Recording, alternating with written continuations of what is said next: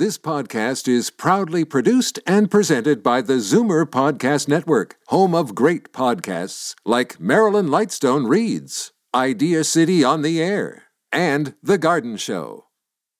You're listening to an exclusive podcast of Fight Back on Zoomer Radio, heard weekdays from noon to one. Now, Fight Back with Libby Znaimer on Zoomer Radio. Good afternoon and welcome. It's Monday, time for our Zoomer Squad, and we have good news for a change. The infection rate numbers are down, the weather is fine, and the government has come through with a major ask. The interval between the first and second doses has been reduced, and people over eighty have been able to start booking their second shots as of today, though last week I saw disturbing numbers showing that those in that age group had lower vaccination rates than younger people, not because of any hesitancy, but because of difficulty in accessing the resources, especially for people who had issues with mobility, who had issues with computers, or who had issues with uh, anything else, including English as a first language.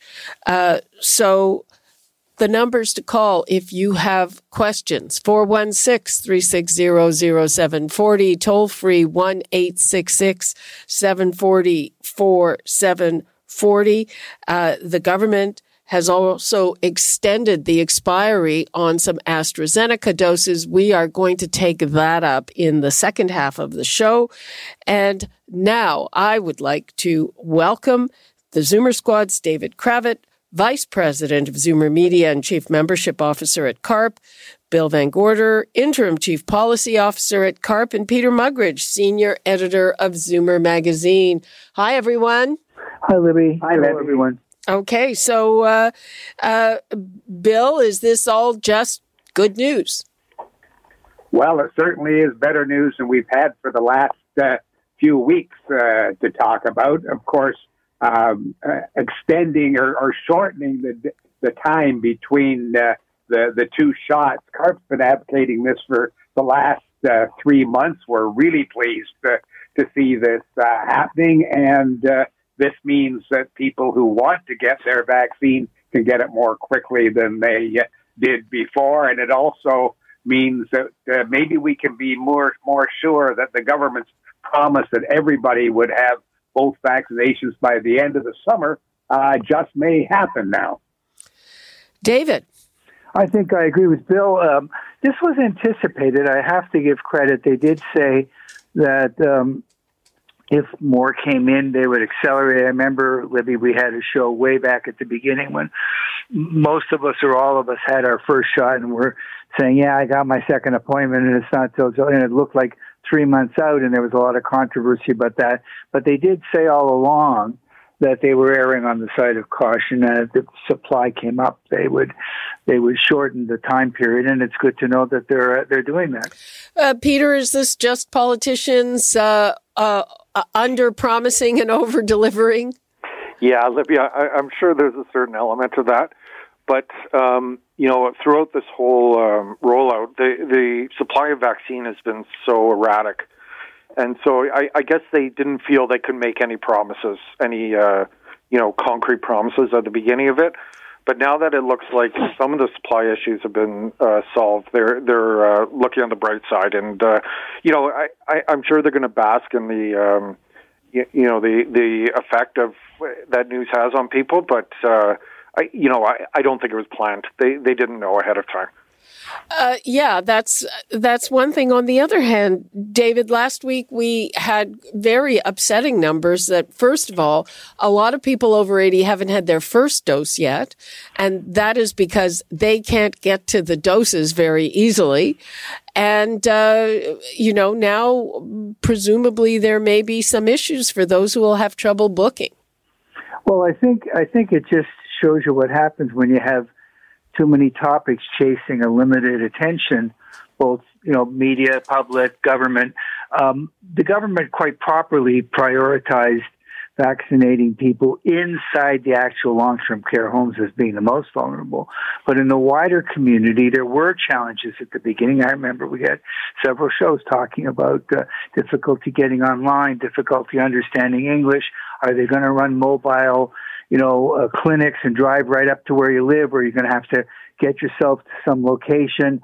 And um, I don't know that they've been reporting on that regularly. I think we kind of assumed that that was going to work itself out and people would gradually figure out how to do it and where to go, especially since you've now got um, appointments in less than a week at pharmacies for people in their in their young thirties, as I know from my own family.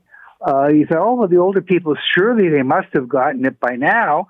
And now we find out maybe they didn't. So I don't know whether they're they're still trying real hard on that or whether they've just let it uh, fritter away. Well, my understanding was that for people uh, who were housebound, paramedics were going to go. And I think they have, but maybe they haven't got to everyone. I mean, it, it, this is, you know, these these are people that are, you know, frankly, falling through the cracks. And they're housebound. Sure. They can't leave.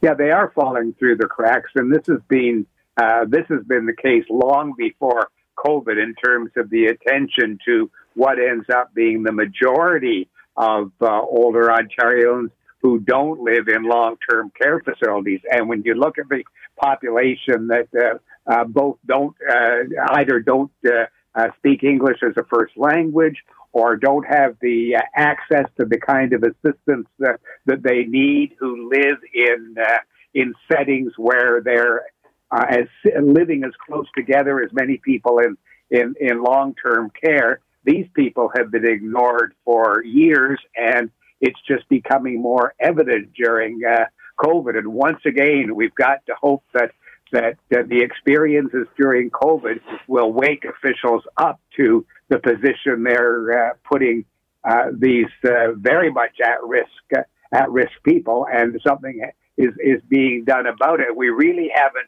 had any reports to any extent yet that the uh, the individual attention to getting into uh, the residences where these people are are stuck and can't get out of to get the, the COVID vaccine, that there, there, there really are enough, there's enough numbers of people doing that, enough resources put, being put behind it, that we're able to know that they're uh, being looked after with even their first uh, dose, Pe- let alone their second. Peter, um, another disturbing thing we're hearing about in long-term care, and that is that there are still outbreaks. There are long-term care homes that don't have a sufficient percentage of staff vaccinated to prevent outbreaks. There are outbreaks, and it means that you'll you'll have a place where ninety-six or ninety-seven percent of the residents have both shots, and they're still confined to their rooms. Yeah, and, and that's happened in several homes, one in Ottawa and one in Peterborough. And um, in, in both cases, most of the uh, residents had received the vaccine, and then uh, a staff member came in and, uh, well, they think it was a staff member came in, and it and uh, several residents who had been fully vaccinated contacted a variant of the, of the disease. Now, there, there's no, there's no uh, I don't think there have been any deaths so far. It, it's just they've been... They've been isolated, and the, the nursing homes have gone into outbreak mode, and people can't visit and things like that. But it it, it just does beg the question whether um, we should be asking all uh, P S Ws to, to get vaccinated. Anyone who works with in in an elderly setting should perhaps, um, I don't know, be forced to be vaccinated or, or it be strongly suggested. Something has to be done to eliminate these outbreaks. Well, Uh, I know that, um, you know, our laws are different than the United States. I know that in the U K, at least uh, a couple of nursing home chains are have instituted a no jab, no job policy, at least for new workers. Interesting. I mean, there there there are lots of issues with this, but I mean, you know, uh David, I mean, it's it's whose rights are more important? You have a vulnerable resident at the you know, towards the end of their life who is paying to be there, and you have an employee. And it, it seems to me that the employee's right to not want a vaccine trumps, you know, the freedom and, and you know, the security well, well, of the I'm resident. Very, I, I'm with you completely on it, because there's numerous jobs, nothing to do with COVID, where requirements exist, failing which you can't be there. No hard hat, you can't get on the construction site. Uh, I mean, there's, there's numerous jobs where you have the perfect freedom as a citizen to not wear that hard hat, not get that job, not put on uh, uh, gl- gloves for your, for infection prevention. There's a whole bunch of things you can do. Great as a citizen, but then you can't work in this facility. I mean, it's just such common sense. So I don't understand uh, in any way um, why health precautions and life, life and death, wouldn't take precedence over, um, you know, the absence of those conditions, particularly if you want to forfeit your job and do something else for a living. Go ahead. Well, I mean, Again, uh, you know, it's whose rights trump. And I know that lawyers are standing by and, and, you know, people will be sued if you take away someone's livelihood, and it's their right. But th- there are certain other things. I mean, today, uh, healthcare workers are going to be allowed, five hundred fifty of them, to watch the big game, but only if they're vaccinated. Right. Yeah. yeah These are these are unusual times, and they reco- require unusual action if we're going to stem uh, COVID. And there are other ways of, of doing it, too. Uh, we mentioned uh, New Brunswick last week. In New Brunswick, now any unvaccinated long-term care worker is required to take a rapid COVID test every other day if they're working in a Uh, facility, and uh, they've they've come at the issue that way. So why aren't in Ontario? Why aren't we looking at other ways to make sure that the staff going into long-term care homes are not carrying COVID with them? If they haven't been vaccinated, why can't we test them? Okay, I'm going to take a call from John in London, Ontario. Hi, John. Hi, Libby. Thanks for taking my call. You're welcome. It's Libby, by the way. Libby, I'm sorry. Happens when you get to be an old guy.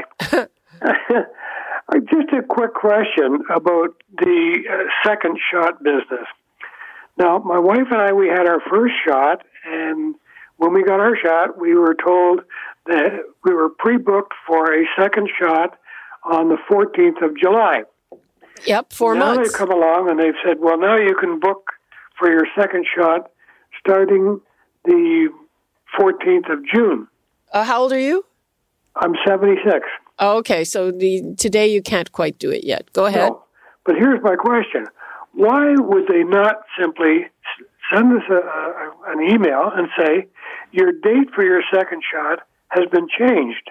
Okay, you know what? There are people who are asking that very same question, and it's quite confusing because according to the minister today, you have to book your second shot. It's up to the person uh, over eighty today to book a second shot on the website. And uh, uh, so it, it depends on a person's computer access and all of that. However, I have one relative who is eighty, and she just told me that she got an email. Uh, she she deleted it, so she's not sure exactly where it came from. And she's got her second dose tomorrow. So so this is confusing. And, and people, please be patient. I will get to your calls. Uh, but there was a, a, a call that just sort of disappeared from the board saying, will they call me? Will they send me an email, or do I have to make the appointment? And what we're hearing from the authorities is that you have to make the appointment. But here I heard from somebody who got an email. Well, I, I called the London Middlesex Health Unit, and the lady that answered the telephone said, well, um, I, if, if I was you, I would book a second appointment. Yeah, said, well, you can't yet. It's not open for you yet, but I it said, will can be. You, can it, you not give me a definite answer? Well, no, I'm just answering the phone. Well, look, what, what I'm saying is that so far, uh, the authorities have said, if you want to move up your appointment, you've got to book it yourself. I know that there is, it's not true in every quick case, because I just heard from someone who got an email. But we're going to have confusion. Yeah, it's, uh, well, or disorganized confusion. But you know what? Uh, it it might there might be a little more clarity before you would be allowed to book, because you're not in the first tranche. Oh, no, no. And, and I'm hoping that, that maybe they might get their act together by that time. Okay. Thank you, John. Okay, good luck. Thank you. Have a nice day. You too. Bye-bye. Uh, and that was exactly uh, the question of another caller. Now, Bill, would you say that's disorganized, par for the course, or what? Uh, well, it certainly is uh, par for the course. What we were being told, as you said today, that if you already had an appointment for a later dose, if you called up when it was your age range turn, you could book an earlier appointment and your later appointment would be automatically uh, canceled. The problem is that the province is divided up into between seventeen and twenty-four areas, depending how you, you look at it, which all have slightly different uh, approaches. So you really have to check with your own local authorities. And we certainly recommend, as you said, when it's your term, go ahead and book an earlier dose. Don't expect them to contact you, because most people, we understand, won't get an automatic email. Yeah, I mean, uh, David, I think that this has something to do with those uh, pop-ups. My relative had her first shot in a pop-up before there were pop-ups, before yep. they were called that. And it was extremely efficient. And, and this is an example of the efficiency, even though it's apparently going to be at a different location. Uh, so, right. But I mean, is this, I don't know, do we need a more centralized system? Well, I think we need more centralized clarity. I mean, I have a question right away. Is this just for second shots? I mean, our local Shoppers Drug Mart is giving, um, first doses of Pfizer, um, with less than seven days notice. Phone them up, make an appointment, go in. Could I then do that for my second shot? Or would they say to me, no, no, we're only allowed to give first shots here? I don't know. The pharmacies, uh, I think, are only giving second shots of AstraZeneca. So. Well, they have, or if you booked they, through a pharmacy, which I did, they'll contact you for the second shot. Right. So it would have been rational for the system to say, it's again the communication. Look, we don't have enough bandwidth, we don't have enough manpower to automatically go back over all of the first shots we gave and automatically reschedule. You got to do that on your own. If you don't take any action, then your original appointment stands. We'll be happy to see you on that date. If you want to get in ahead of time, you've got to book it yourself. At least there be, it, it's the absence of clarity. Well, no, they said that. It's infuriating here because, but then when David, they said that phoned, when he phoned, they gave him a different story. Yeah, they, they. I mean, Christine so, Elliott was just up in the house saying that. Okay, well, at least that's clear. Good for her. I agree. Uh, but, but you know, not everybody wants to watch Question Period, and who can blame yeah, them? Of course, no, no. I know she can only do what she can only do. To be fair. Yeah, it's I mean, all over the map because the first dose was all over the map. So it's uh, it's not a smooth. Uh, I must say, though, in fairness, that when I got the shot, it was a well-oiled machine. It was a, a very, very well-organized uh, process. So hopefully that'll apply when you finally get in with your appointment. Okay, let's take a call from Duncan in Dunchurch. Hi, Duncan. Not a joke either. No, it rhymes though. Uh, Tell me, uh, I'm listening to all the um, the comments there and their experiences. Well, I just was able to do the the uh, the booking the second dose this morning for a uh, friend over eighty. And when it was all said and done, I got an email that said uh, confirming the, the appointment and canceling the uh, the original second dose appointment. And you did that by phone? And I, yes, that was by phone. In fact, I had the computer on and the phone to see which was going to come through first, and it was the phone. And how long did it take? Ten minutes.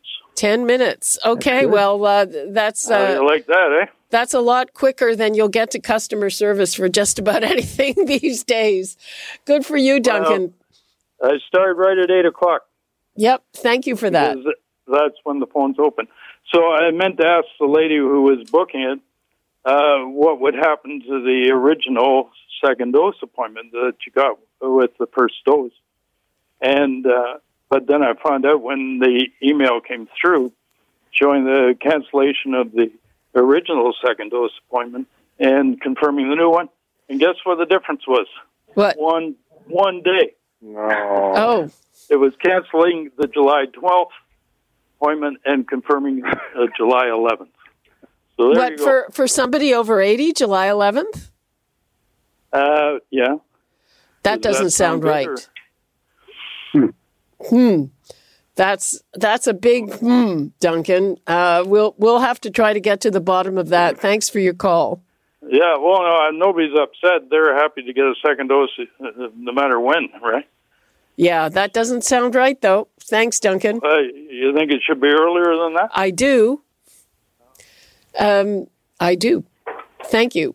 But uh, they, they say that um, a lot of it depends on where you live yeah. and the uh, supply of, of where you live. So maybe people who live in areas where there are more doses will get their second appointment sooner than someone who lives in a more rural setting. That's uh, that is probably the case. Just uh, you know, before we start to wrap things up, moving right along, uh, what about you know restrictions have been relaxed just a touch.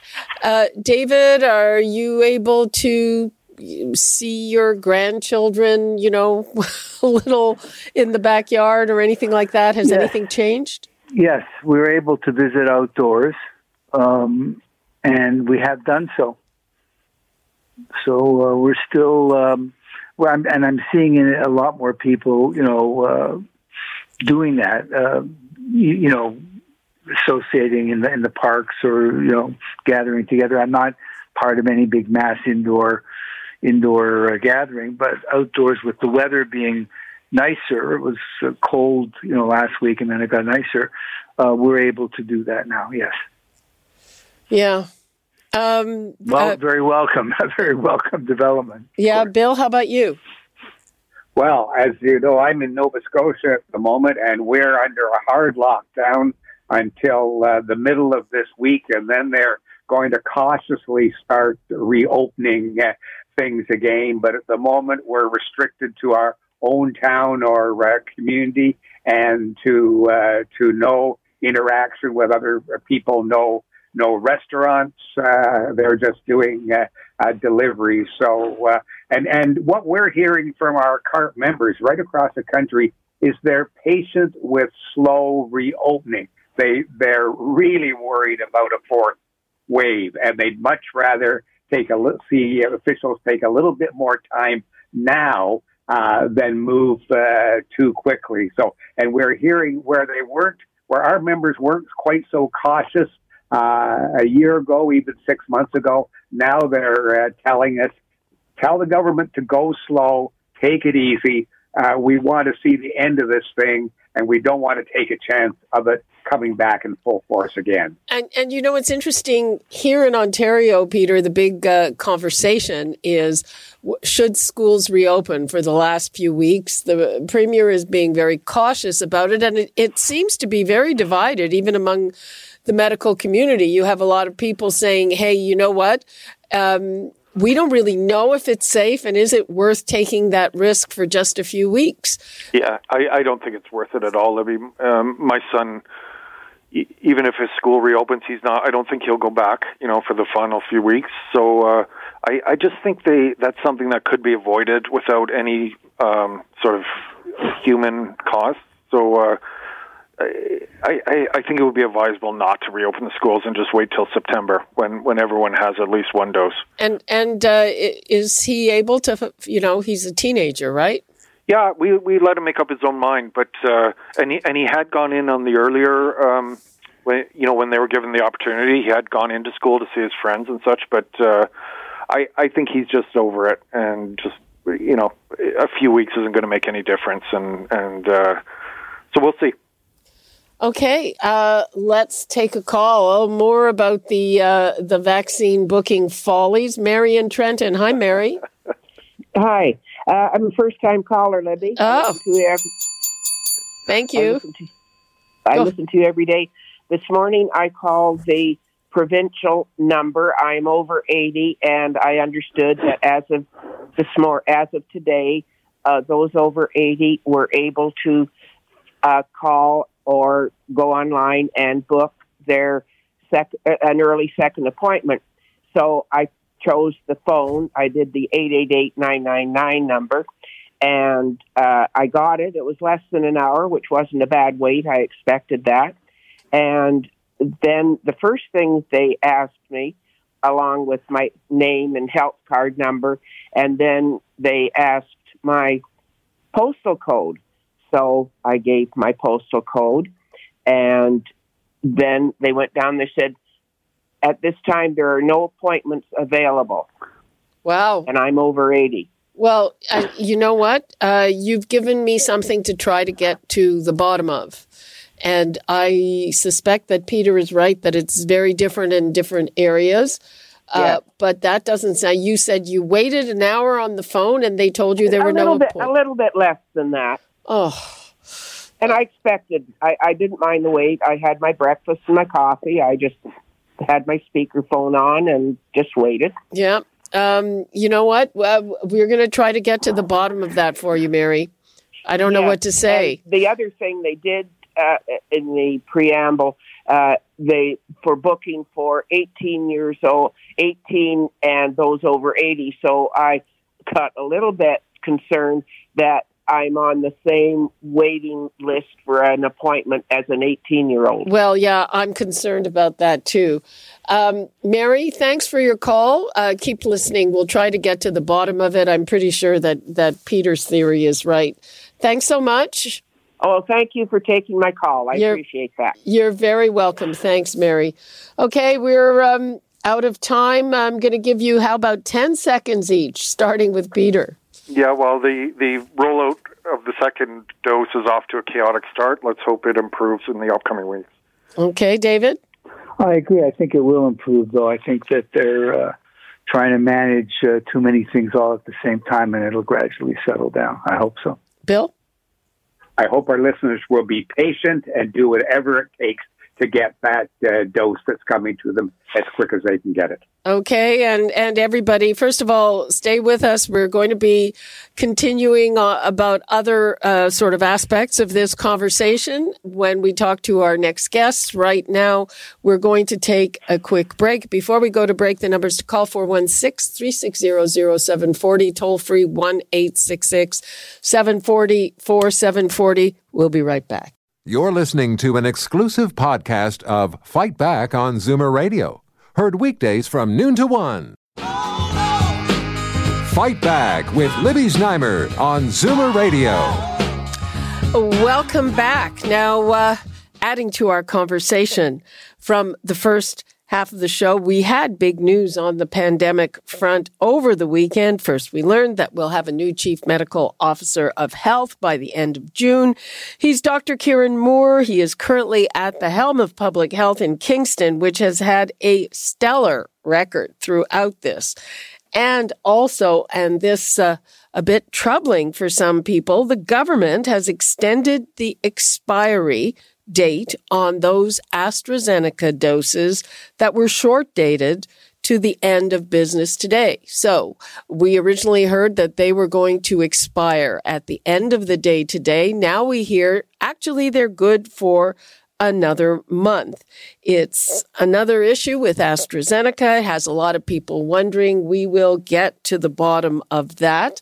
Let me give you the numbers. four one six, three six zero, zero seven four zero, toll-free one eight six six, seven four zero, four seven four zero. And let us begin with the AstraZeneca question. Let's go to pharmacist John Papastergiou, who is a frequent contributor on this show. Hi, John. How are you?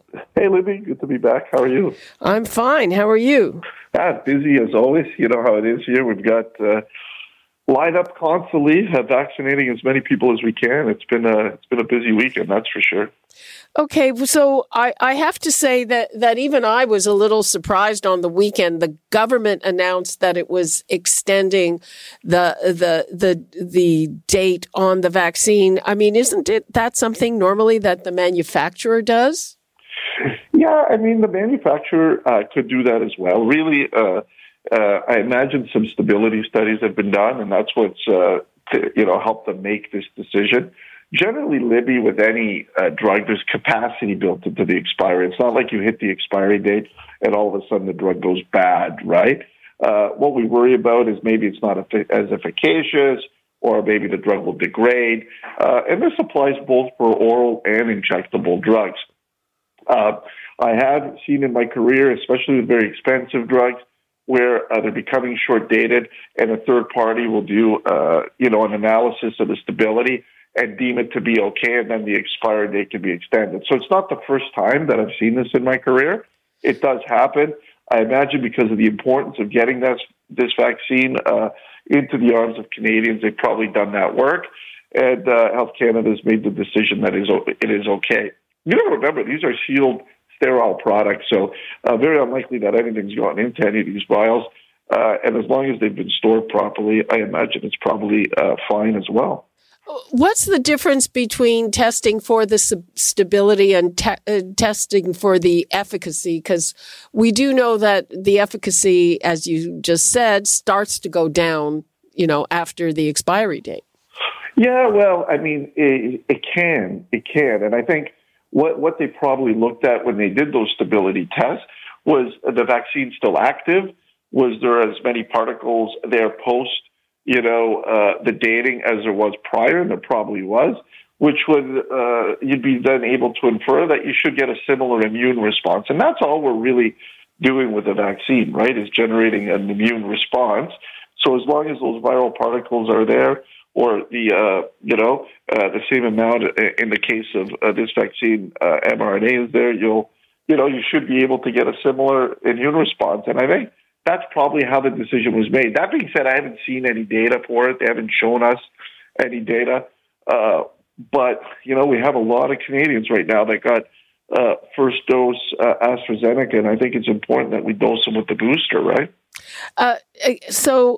How would they be testing this? Are they? They're not testing it on people, I presume. How how do they test this? No, generally what they do is it's a it's a chemical analysis, right? So they'll put they'll put the uh, uh, you know the uh, the vaccine under heat or under pressure, which would simulate it being around for longer, and then uh, uh, they see what happens to the vaccine, and if it's still good, if there's still, uh, you know, the capacity that was there, uh, you know, pre-expiry, then they deem it that, hey, this could go an extra month, you know. And again, I have seen that happen for other molecules, other drugs in the past uh, when the expiry comes short. I, I mean, some people are very concerned. I'm going to read you from an email that I received, and basically it says, does it concern you that we may soon get a shot of vaccine which was recently classed as almost useless? Well, I don't know if we would say uh, almost useless, right? The, the vaccine uh, itself is quite efficacious. I think where we, we uh, you know, there was a lot of press around the safety and potentially clotting. No, no, I th- he, that person was definitely referring to the expiry date. Yeah, well, I mean, uh, I don't know where he's getting that information from to say it would be almost useless post-expiry. That would be like saying if you took an oral medication, uh, say a diabetes drug, a day after the expiry, that it would be useless. Uh, and we know, you know, that's not not true uh, at all. I mean, we trust Health Canada and public health uh, generally to make these decisions based on available data. I'm hoping that was done. If it is done, I'd be confident that the vaccine is uh, still good. I understand the importance of getting those second doses in the arms of patients. I've seen patients, uh, Libby, and I've said this before, Uh, with one dose of both AstraZeneca and or Pfizer, with some of these new variants, end up in the I C U ventilated, right? So I think getting the second uh, shot is important. If it means we have to extend the ex- expiry date and trust that the vaccine is still good, I think I take that risk uh, outside of the risk of not having patients uh, vaccinated. Now, you have uh, finished your supplies of AstraZeneca, right? Yeah, I just ended, uh, last doses were given yesterday, so now it's a wait and see on my end to see. We're still doing Pfizer vaccine here, but I'm waiting to see when we get uh, more, because uh, I do still have a lot of patients that are interested in getting that second dose. And my understanding is that there was a shipment last week, and it's in the warehouse. It just hasn't been distributed yet. Yeah, I hope they get that. I've, I've heard some, I don't know for sure, but again, uh, I hope they're able to turn that around relatively quickly and get it out of the warehouse and into the public health clinics and or pharmacies, and, and we could, uh, you know, wrap up these second doses. Uh, yeah, and do you know what the expiries on those would be? No, I don't know. Until I get it here, I won't know, unfortunately. Uh, and hope, like I said, hopefully it's soon, because we do have uh, quite a few patients still interested. Okay, I mean, if you were listening at the top of the show, excuse me, um, the people are, are we're, we're in the booking follies uh, for people over eighty, which would not be for uh, the AstraZeneca vaccine. In terms of the pharmacy, you're just calling your patients, right? Well, I mean, yeah, we were doing that, but then we had, you know, we were trying to manage as many as we could, and I got some incremental supply a few days ago. So, uh, you know, I went through fifteen hundred doses probably in three days here. So it was a very, very busy uh, a few days, but we tried to, you know, uh, get our patients in, uh, high-risk patients maybe from some of the other local pharmacies that really needed it. We were trying to balance that, but it's uh, it hasn't been easy on pharmacies, Libby. We're trying to do all this Uh, within the context of our, you know, regular workflow and COVID testing and everything else. So it's uh, uh, th- these are very busy places. Our lines are inundated with calls. And one of the messages I'm trying to get out is let us call you at this point. Uh, you're just uh, boggling up the lines. And a lot of times there's not more that we could tell you than what I'm saying right now. Hmm. Um, let's take a couple of calls, John. Uh, we've got Barbara in Stratford. Hi, Barbara. Hi, how are you? Fine, how are you? I'm pretty good, thanks. Um, I wanted to mention something about for the folks who cannot take uh, a, a vaccination. Uh, there are some that, that simply will have an adverse reaction. I'm one of them. All right? Yeah, well, there there, there are uh, exceptions. Everybody understands that. Yes. Well, I had, um, I uh, when the swine flu, uh, uh, I can't just remember when it first appeared, you know, and we were told, I was working as a nurse, we were told that we had to have the vaccination or we would lose our job. And if you recall what happened, it caused a lot of deaths in uh, the United States. It caused problems for me. Uh, Our staff, some went home. They had a weakness in their limbs and uh, uh, had a terrible time. Um, so due, due to that, uh, I'm going to make this brief. Due to that, I rely on the best defense, which is our immune system. Okay, great, Barbara. And World Thanks. Health Organization has mentioned this briefly. Okay. I wish they'd gone into it. Okay, Barbara, we're losing you. Uh, sorry about that. Uh, we are uh, just about out of time. So, John Papastergiou, uh, what do you tell people now? Yeah, I, I think my message, uh, Libby, would be this. Let's trust uh, the stability data from Health Canada. Uh, hopefully uh, they open it up and we're able to see it as well. But at this point, uh, you know, best information suggests the vaccine is safe to extend by a month. I think it's very, very important we get boosters in the arms of those Canadians that have had their first AstraZeneca dose. I mean, hopefully uh, uh, pharmacies will get more supply and we'll be able to call you and proactively get you into the pharmacy. And beyond that, we're still actively uh, vaccinating for Pfizer as well. And, I mean, we got to – the only way we're getting out of this mess is if we uh, – uh, you know, the percentage of Canadians that are vaccinated with two doses is higher and higher. And I think that's our ultimate goal. And hopefully we can start opening up, because this isn't a great thing uh, either, being shut down like this.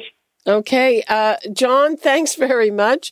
Uh, we've uh, we've been trying to reach and have successfully reached Doctor Gerald Evans in Kingston. Hi, Doctor Evans. Hi, Libby. How are you? Fine. How are you? Good, thanks. So uh, we all want to know your reaction. We're getting a new chief medical officer of health from your region. Your region has been doing amazingly well throughout this. Uh, so what is your reaction? Uh, well, I, I, I've been saying very oftentimes uh, our loss is the province's gain. Uh, my, my colleague and friend, uh, uh, Doctor Kieran Moore, is a great M O H, and I think he's going to be a really superb uh, chief medical officer of health for the province. He's got uh, he's a great communicator um, and really has all the all the necessary skills and uh, knowledge in that, I think, to do a great job. Mm-hmm. And, um, you know, here's something interesting that's come up. We saw that in London, Western University was the first to come up with requiring students who want to live in residence have to be vaccinated. Do you think that would be a good idea for Queens and Kingston? Uh, I do, actually, and, and chiefly because here in Kingston, of course, the vast majority of our students, particularly the undergraduate population, really comes from elsewhere in Canada. They're from across Ontario and, of course, across the country, and uh, actually just a small number of people uh, who do come to Queens who are actually from the Kingston area.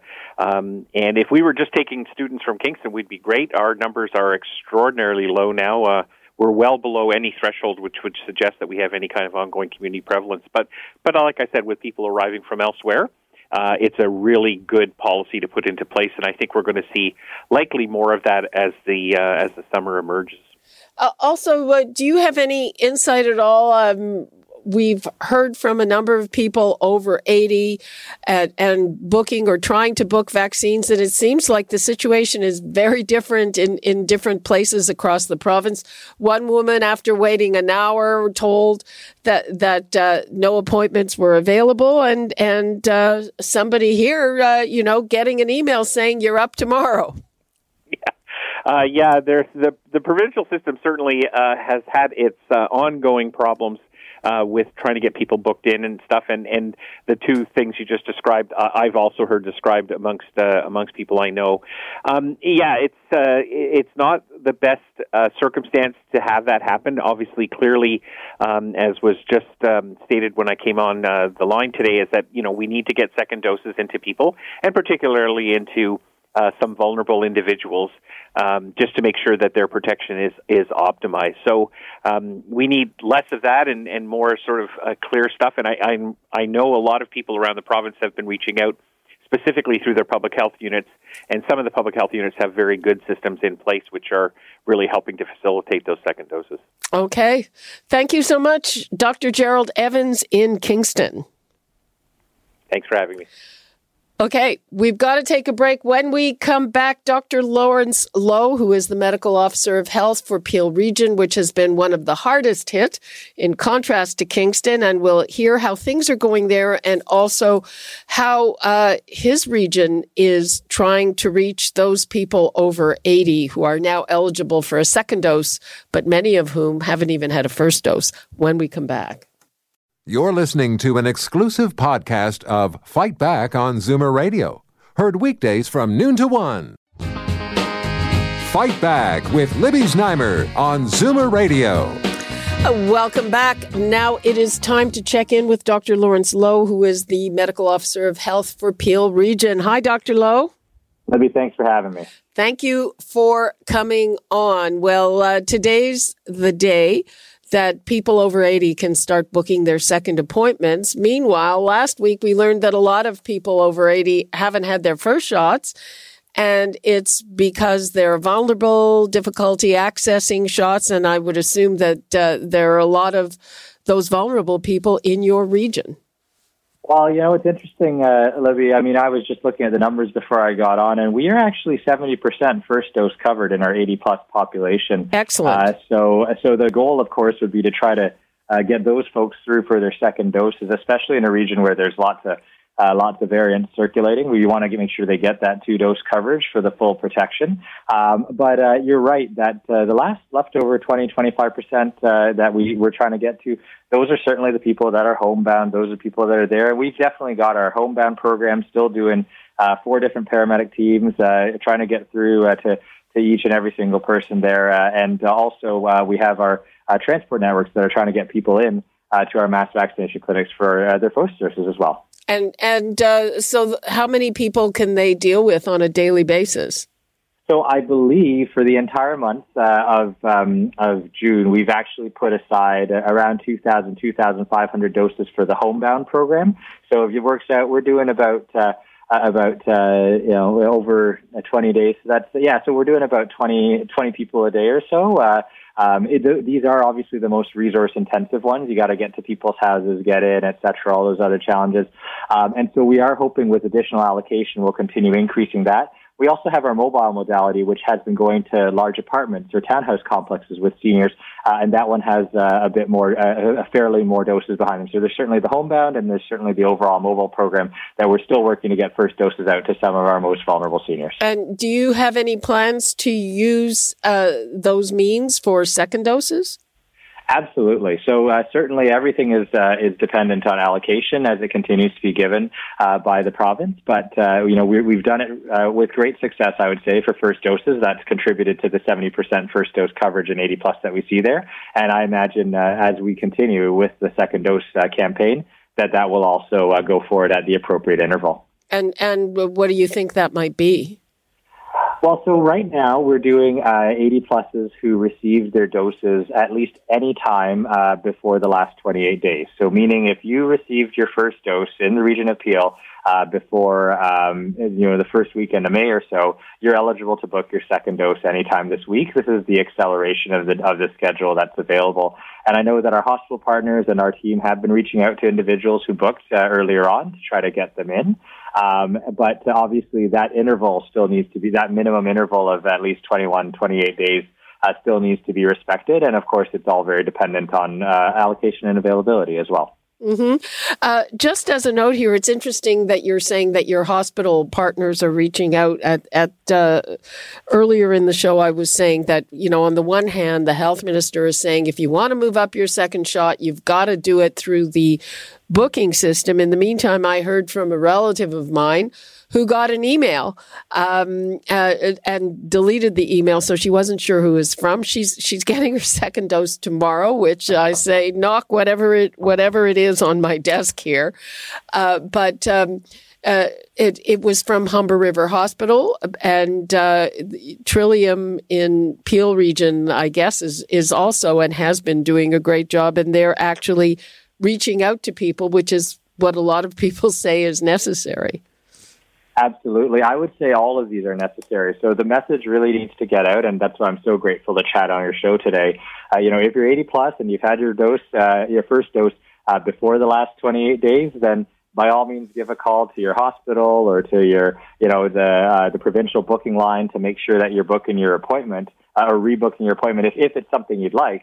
Um, and then at the same time, we've got, you know, hospital partners, all these other people who will be doing that outreach as well, just to make sure that every potential opportunity is given uh, to try to get this group in for prioritized accelerated second doses. Uh, do you have a view on the reopening of schools in your region? Yeah, so certainly I, I think we support the idea that uh, schools uh, should be the first to open, uh, first to close, uh, open and last to close, right? And as we move towards the broader economic uh, recovery, I think uh, the measures, and you'll remember I actually was, uh, you know, together with Toronto in a coordinated manner, we actually uh, moved schools to online uh, learning when we, when we were getting to levels of community transmission that started to, um, to, to uh, challenge some of the measures we had in place in schools. We're now back to levels of transmission where those measures would still work. We also know that many teachers are vaccinated. Many twelve to seventeens have gotten vaccinated just in the last little while in the run-up to this week. So, you know, the time might be right to try to see what we can salvage out of the school year. And and I know that I signed that letter together uh, with the other medical officers of health in the province and the Hospital for Sick Children uh, to really look at uh, a, per, a return to in-person learning sometime sooner rather than later. What do you say to the other scientists who just say, you know what, uh, maybe it'll be okay, but maybe not, and, and they don't think it's worth the risk for a few weeks of school? You know, I think for me, it's the few weeks of school that I incorporate into my risk profile, right? So we are seeing a clear declining trend. We know that there's lots of vaccine coverage rates. We know that it is the next few weeks uh, worth of school, and the science table says that it should be a manageable uh, increase in cases, if if at all, recognizing, of course, that vaccine coverage rates need to be accounted for as well. Um, and then I know that our health unit, in terms of our testing and our tracing, our tracing capacity and our provincial lab partners' testing capacity, those have really improved uh, just uh, throughout the course of the provincial stay-at-home order. All of this together would support even just a brief return to school to hopefully close out the year in person. What is on your radar going forward then for the coming week or so? What uh, what are the most important things that you're going to be dealing with? Well, I think there's a few things, uh, Libby. Certainly we know, as I mentioned, Uh, second dose is starting up now. Uh, we know that there's increasing uh, variants of concerns uh, that still remain in circulation in uh, in our community, and uh, you know, Peel's rates still remain relatively high. So ideally, we'd like to continue driving those down through getting to second doses more quickly, and people continue to just limit their interactions uh, for a while longer. But in thinking about the other things that people can benefit from, we know that the children really would benefit from Uh, in-person learning, further development, their mental health, all these other pieces. Um, so now that we're at a level which might support in-person learning, I imagine landing that decision in the coming week would be really helpful. Mm-hmm. Uh, and it's interesting, you know, the, the mayor of Brampton, Patrick Brown, he was really lobbying for healthcare workers uh, to go and watch the game tonight. And uh, he had a point that not just is it a, a way to say thank you, but it's uh, kind of a way to show what can be accomplished, what you can do if you're vaccinated. Oh, yeah, absolutely. And I mean, uh, to the extent that I initially uh, had a difference of opinion with Mayor Brown, just saying, well, we are still under a stay-at-home order. I understand. Uh, you know, I think it is at least maybe a, almost like a test case or a pilot. I can I can understand it from that perspective. But I think the bigger thing, you're right. Vaccines are safe. They're effective. They work. You know, the fact that our long-term care homes Uh, really were protected through this very significant third wave that we've just had there. And we've seen, you know, a significant decline in transmission that has been driven both by the measures, but also increasing rates of vaccination. The message is really clear to everyone.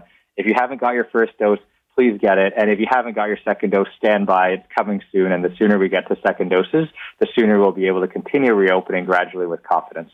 Okay. Thank you so much, Doctor Lawrence Lowe, who is the Medical Officer of Health for Peel Region. Thanks for being with us. Thanks for having me.